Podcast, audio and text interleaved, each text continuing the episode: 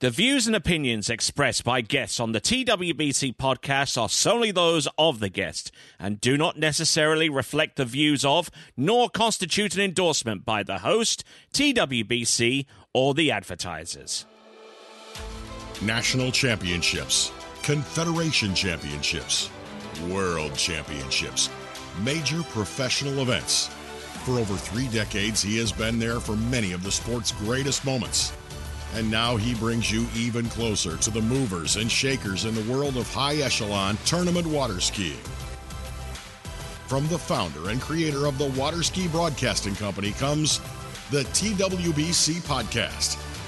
And now here's your host, Tony Lightfoot. Yes, indeed. Yes. Yes, indeed. And uh, I am the aforementioned Tony Lightfoot, and this is the TWBC podcast. Welcome once again, and a special welcome uh, to. Uh, to one of the top female slalom skiers in all the world and a podcaster herself. It is Elizabeth Montavon. How are you doing? I'm doing great, Tony. How are you? Not too bad, not too bad. Uh, as this is being recorded, uh, we are at uh, the Malibu Open the day day before, uh, practicing and uh, what have you. Uh, how's that gone so far? You know, it's great. I, it's a beautiful time of year to be here at Trophy Lakes. Um, the water temperature is great. I think it's what all water skiers love to ski in. The tail isn't dropping in too low. The skis are performing well. Um, the air is really comfortable. It's going to be a great spectator event as well as just really phenomenal uh, ski conditions. All right then. So, how do you reckon that your season has gone so far? It's been, it's. Would you say it's a little bit mixed, or or, or, or would or would you say it's kind of like on the upslope a little bit? You know, I, I think I, I agree that uh, mixed is a good way to put it. I had a slower start. I sat out the first uh, few events this year, um, but I was just really in training mode. There was a lot of skills that I wanted to work on, and sometimes going to events and traveling and, and uh, being in performance mode isn't as productive. Darn, those events get in the way. So um, I sat them out, and I, I just really wanted to train and, and, dial in my skills. I didn't really feel like I was worthy of those events at that time.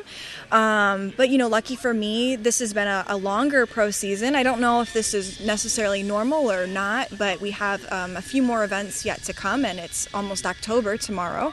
Um, so I think that my uh, performance in the events that I did ski wasn't really what I'm capable of, but that's okay. There's still more events to come, um, and I'm hoping it is an upslope.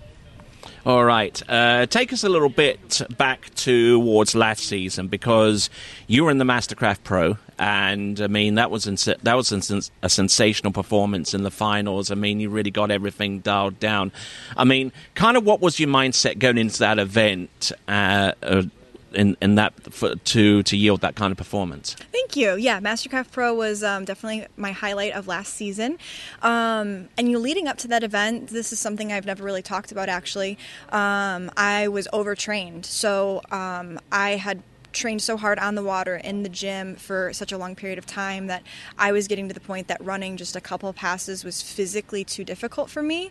Um, and it's weird because being overtrained isn't necessarily a, a, something where you feel pain as a symptom. Um, you just start to feel like you don't know what you're doing wrong, but it's not working. And I'm lucky enough that I have, you know, coaches and people around me who are like, hey, you're not really doing anything wrong on the water. It just looks like it's not clicking. And so um, my coach, Chet, had me take three days off leading up to Mastercraft Pro. I was on strict orders to do absolutely nothing. And um, the practice that I took at Ski Fluid the day before the event, I started to feel like myself again. And then round by round in the event, I realized like I had a fresh body again. I could start working on my keys, and it was actually paying off. Um, and I think that really. Um, contributed to how well I performed. I think if I had kept training and nobody had told me I was overtrained, um, it, it, would have been a completely different story. Um, but I knew that you know running a 38 in that final was going to be mandatory. Um, I didn't know that running the 38 and two and a half at 39 was going to get me a second. I never would have guessed that, um, just because of the skill level that I'm up against in open women's slalom. Uh, but you know, running a 38 is is mandatory in open women's slalom events. Um, you know now and for the foreseeable future and that's something I love is I think the whole skill level of my field is is creeping up over time and that's what we love to see. I think the same for the men's as well um, but I haven't seen a, a woman miss a 38 in a pro event in a, in a long time Okay, and uh, one of the women that we're going to be watching out for a little bit in this competition is the rege- is the return of Regina Jaquess because I mean she's been out for the majority of the season ever since she took a jump crash or or a fall or an injury towards the end of May uh, prior prior to the Masters. Uh, I don't know how well you communicate with the other, other slalom skiers, but are y'all in the welcoming mood? I I'm thrilled that Regina is back and able to ski at the level um, that she's able to ski at again. Um, I think Regina has really paved the way for what's possible for women's slalom, and without her leading the charge, I fear that maybe the field would go a little bit stagnant. So as long as Regina is running 39s, um, kind of at you know her beck and call, um, it forces all of us to be better. And um, I don't really want to be in a world where I can't compete against somebody like Regina. So I'm glad that she's back. Um, I got to see her practice today. She looked pretty good on the water. I think as she spends more time skiing, gets some more confidence under her belt, it's going to be old Regina before we know it. Yes, indeed, and uh, yeah, well, there, there's plenty of events to come, and you, are going to be skiing in the World Championships for the first time. Obviously, you're, you're going to have a welcome return to the Mastercraft Pro and then the Miami Slalom. Uh, those are the events uh, coming coming up.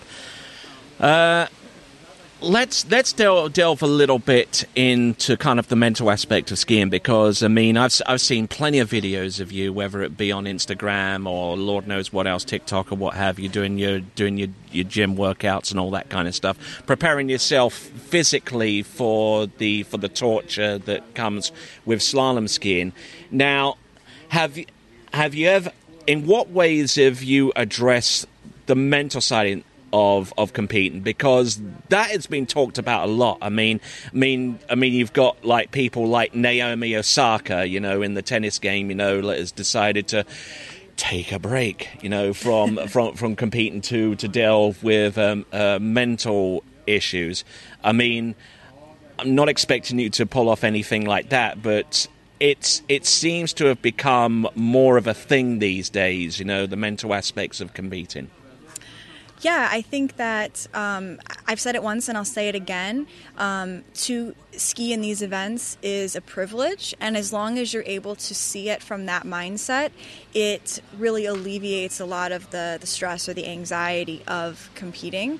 Um, I think that you know, there's always going to be a little bit of a, a, spike in heart rate, right, when you're sitting on the starting dock at, at an event, especially a pro event. Um, but that little bit of adrenaline, I think, is healthy. I think it means that, okay, this matters to you. Um, but you, you have to keep in mind that no tournament is the end of the world. Um, some tournaments are career makers for people, absolutely. Um, but if you come to it from a place of gratitude, as cheesy as that sounds, um, it makes it makes all of it so much better, and it makes it easier to stick to what you've trained, stick to your keys, and really take in the experience. Because you know, none of us are getting younger, so event by event, um, I'm never going to get to experience you know the Malibu Open at 27 years old ever again. Next mm-hmm. year I'll be older, so um, coming coming to it with a um, from a place of gratitude, I think is key. Um, but there's also something that I like to talk about, and that's uh, what we call like the sled dog mentality. Wow. And sled dog is, you know, when you're in the gym and you've got to row 5,000 meters. There's no way around the work except for doing that work, and that's like that sled dog mentality, right? They yeah. they're just gonna run. They're going to run until somebody tells them not to. And sometimes in practice, sometimes in tournaments, you just have to get the work done. And we'll talk about the technique and the skill and, and how yeah. you could have been better later on. I got you. I got you. I think one of the things that that a, lot of sports writers are actually rather nervous on, really, and and I do like the point that you made, like like competing at this level is a privilege, you know, and and I mean, you saw the exploits. I'm sure you've actually heard of Emma Raducanu, who uh, who became like the youngest person to uh, to win the women's U.S. Open in, in tennis. Mm-hmm. You know, and she's so she's so young and relatively inexperienced in the game, and you just kind of wonder, you know, is that one title going to be it? Because so much expectation is going to be placed upon her shoulders that it can go one of two ways. Either she can rise to the occasion or crumble. You know, Exactly. uh, I mean, what? I mean, what what is your assessment in for, for someone like that? I mean, I know that we've done we, we've done a little bit with Naomi Osaka. You know, I mean, the little what whatever happened to her at the beginning of the, of the season, and then with the Olympics and what have you. But a lot of people are viewing that as like, okay, Emma, what what what are you going to do? Are you going to crumble like Naomi, or are you going to rise? You know, I think that um, it's something we see a lot. We see young people with a lot of skill, whether it be because of what they were raised around and how they were raised, or some natural ability. We see young people have a lot of success, and then we kind of never hear from them again, or Like a Tracy Austin. Right. Or um, they go on to continue to be great. And I think, um, you know, I don't know for sure. I'm certainly not a sports psychologist by any means, but I think that when you're very, very young and very good at something, um, but your brain is still developing and you're still really developing your sense of self, you don't always know how you achieve that greatness, right? It's just, Yeah. I, I did that and it got this result. And as you grow, especially as your body changes, as you get older, you get bigger, um, and maybe you spend your time doing different things. You have new hobbies, and um, you hang out with different people. Um, it can be hard to hold on to that skill set because that skill set itself actually needs to evolve. And then the question becomes okay, is that young adult now willing to evolve themselves and change and possibly take a step or two backwards to get better? Or are they not?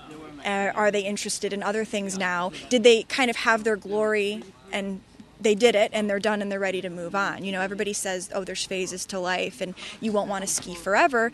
I don't know if that's true or not, um, but I've certainly seen for some people that is the case. They kind of they come to skiing, they get really good, they get what they want, whatever achievements, and then they kind of move on. Yeah. Yeah, another aspect to all of that is, and I mean, you actually mentioned some of that in, in your podcast, A Ski or Die, you know, one, one, of- one of the first few episodes that you actually record a life experience uh, that, you, that you had uh, as you as you were growing into the sport, you know, and uh, there were certain pressures put put upon you, you know, and and it it's you know I mean, it, it almost got to the point where it was almost replicating the likes of Nar- uh, Larry Nassar. Uh, ob- obviously, those of you that uh, that don't know Larry, Google him, you know, and you'll be shocked to find to find what you see, you know. But I mean, that's that's another pressure, uh, or I wouldn't I wouldn't say pressure, but that's another thing that a lot of female athletes have to kind of be prepared for, and you know, and take the appropriate steps, you know, because it seems to be happening quite a lot these days, wouldn't you say? You know, I think that there's a lot of really good people in water skiing, but unfortunately, it happening once is one too many times, right? So it's not that I don't know that it's happening frequently. I really can't say for sure, but if it's happening at all, it's it's not okay. And unfortunately for young people, men and women, when you're at that age of you know 15 16 17 when you're almost an adult um, and you're hanging out with young adult skiers and you're in this friend group that is a mix and you have coaches who are young adults and you have pro skiers who are of all ages um, there's a lot of gray area there. Because it's not like we're going to say people can't hang out with each other because of certain ages right? Um, and how many junior skiers do we have now who actually ski at the pro level? You know, we have Quite a few. 16 and 17 year olds who will, who will ski open worlds and have a shot at an actual podium, but are we going to say they can't hang out with the pros who are of legal adult age in the US? Of course not. So it, it does open up the opportunity for things to happen that shouldn't be happening. Um, and I think that, you know, also when you're young, you certainly don't want to do anything that's not cool. Yeah. At the end of the day, right? You don't want to be the person who's not. You want to be the one that fits in. Right. You just you just want to fit in, and you don't want to ruffle any feathers in the wrong way. So if something happens to you, um, speaking up is obviously going to be the hardest thing to do in that situation. Yeah. You, the last thing you want to do is speak up. Um, and then on top of it, if there are adults involved, we tend to, as young people, trust adults. We trust that they know what they're doing. And of course, every year that I get older, I'm like, we're all just making this up as we go along as adults, Yeah. side note. Mm-hmm. But, you, you know, you, you trust that, okay, maybe some of this is part of the process. If this makes me uncomfortable, this is maybe this is just part of being an adult. And so I think that, you know, we just we all need to be looking out for juniors, junior skiers. Yeah. And we all really need to be on our best behavior. And I don't think that's really too tall of an order to ask of anybody. Just be mindful of what you're saying and what situations you're putting people in. Because sometimes young people don't know what they need for themselves. Actually, most of the time. I mean, Uh, I remember being very young. I did not know what was good for me and what wasn't. Okay. Uh, on a side on a side note on that one, uh, I mean, obviously within the last season or so, uh, USA Water Ski has, uh, has imposed the need to actually train on train under sa- safe sport to be uh, well to be well uh, trained up uh, under that under that proviso. Do you think that's an important first step, or did has it gone far enough? Um, so I haven't completed my safe sport training yet. I will before Worlds because to ski Worlds you have to, and so it's it's on my to do list. Um, I think that the intention behind it is is excellent. I think that educating people is good. I can't speak to what that particular program is, how effective it is, because I haven't done it yet. So I do like the effort. I've heard a lot of mixed things, but just because I've heard something doesn't really mean anything, right? Indeed. Okay, so between now and the end of the season, uh, coming back to you and your skiing and your goals, I mean, we went off on a little bit of a tangent there, but I think that there was certain subject matter that uh, that I brought you on board for to actually discuss. You know that I th- that I think is genuinely important. But coming back to you, uh, what does a great season look like to you, goal wise? Goal wise, you know, I think that for me, um, I'm going to my first Worlds, um, and I would love to run a really beautiful 38 at Worlds. I don't think 6 at 38 is going to do much at Worlds. Um, I think it's going to be much taller order than that. But, you know, every 38 that I get under my belt in, in a pro event um, is a win for me. Um, I would like to also get a little deeper down the line at 39 this season, whether it be in a pro event or not. Um, I've ran three and a half at 39 twice this year, um, so getting to see four ball more frequently is is also a huge step in the right direction for me. Um, I would like to ski more head-to-head events. I would love the opportunity to do so, Uh-huh. um, and to ski against you know the girls who I really I call them like the heavyweights of the sport. You know Regina, Manon, Whitney, and Jamie. So you consider yourself more to be more of a match play skier? Well, I, I always consider myself the underdog. I think that's a very healthy mindset for me.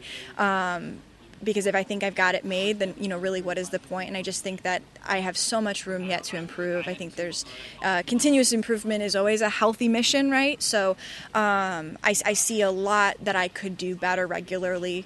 Um, you know, it's funny, like you can have a PB and then you go back and watch the video and you're like, oh my God, I could have done this, this, and this right. So, um, you know, I always come into it as I'm an underdog and I want a shot at one of those four women because I think they really are like the best of the best right now. Um, and yeah, that's kind of that's kind of where I'm at. I'm, I still feel like I'm chasing better skills. Yes, indeed. All right, then. We'll, we're going to put a, put a wrap on that. Uh, we thank Elizabeth Montavon for being a participant in this podcast. But I will give her an opportunity to give a, give a shout out to friends, family, supporters, and what have you. So before we uh, wrap that up, uh, uh, turn the mic over to you. You know, I really have to um, thank everybody in our South Florida group. Of course, my coach Chet Raley. Um, we also ski with George Levine, Noah Veek. Um, you know, that crew down there is just so dedicated to water skiing. They ski all year round.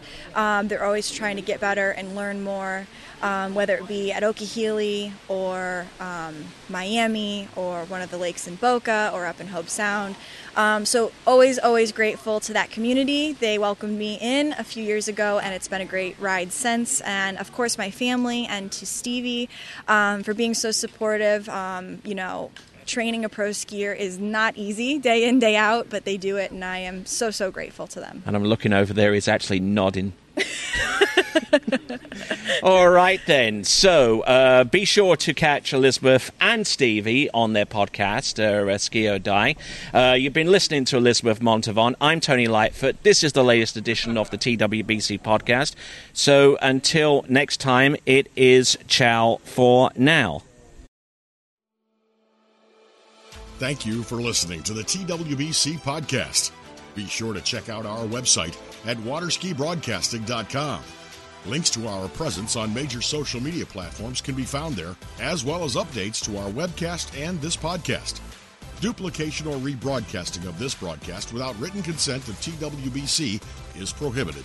Subscribe to us on your favorite podcast platform and be sure to join us next time for the next edition of the TWBC podcast.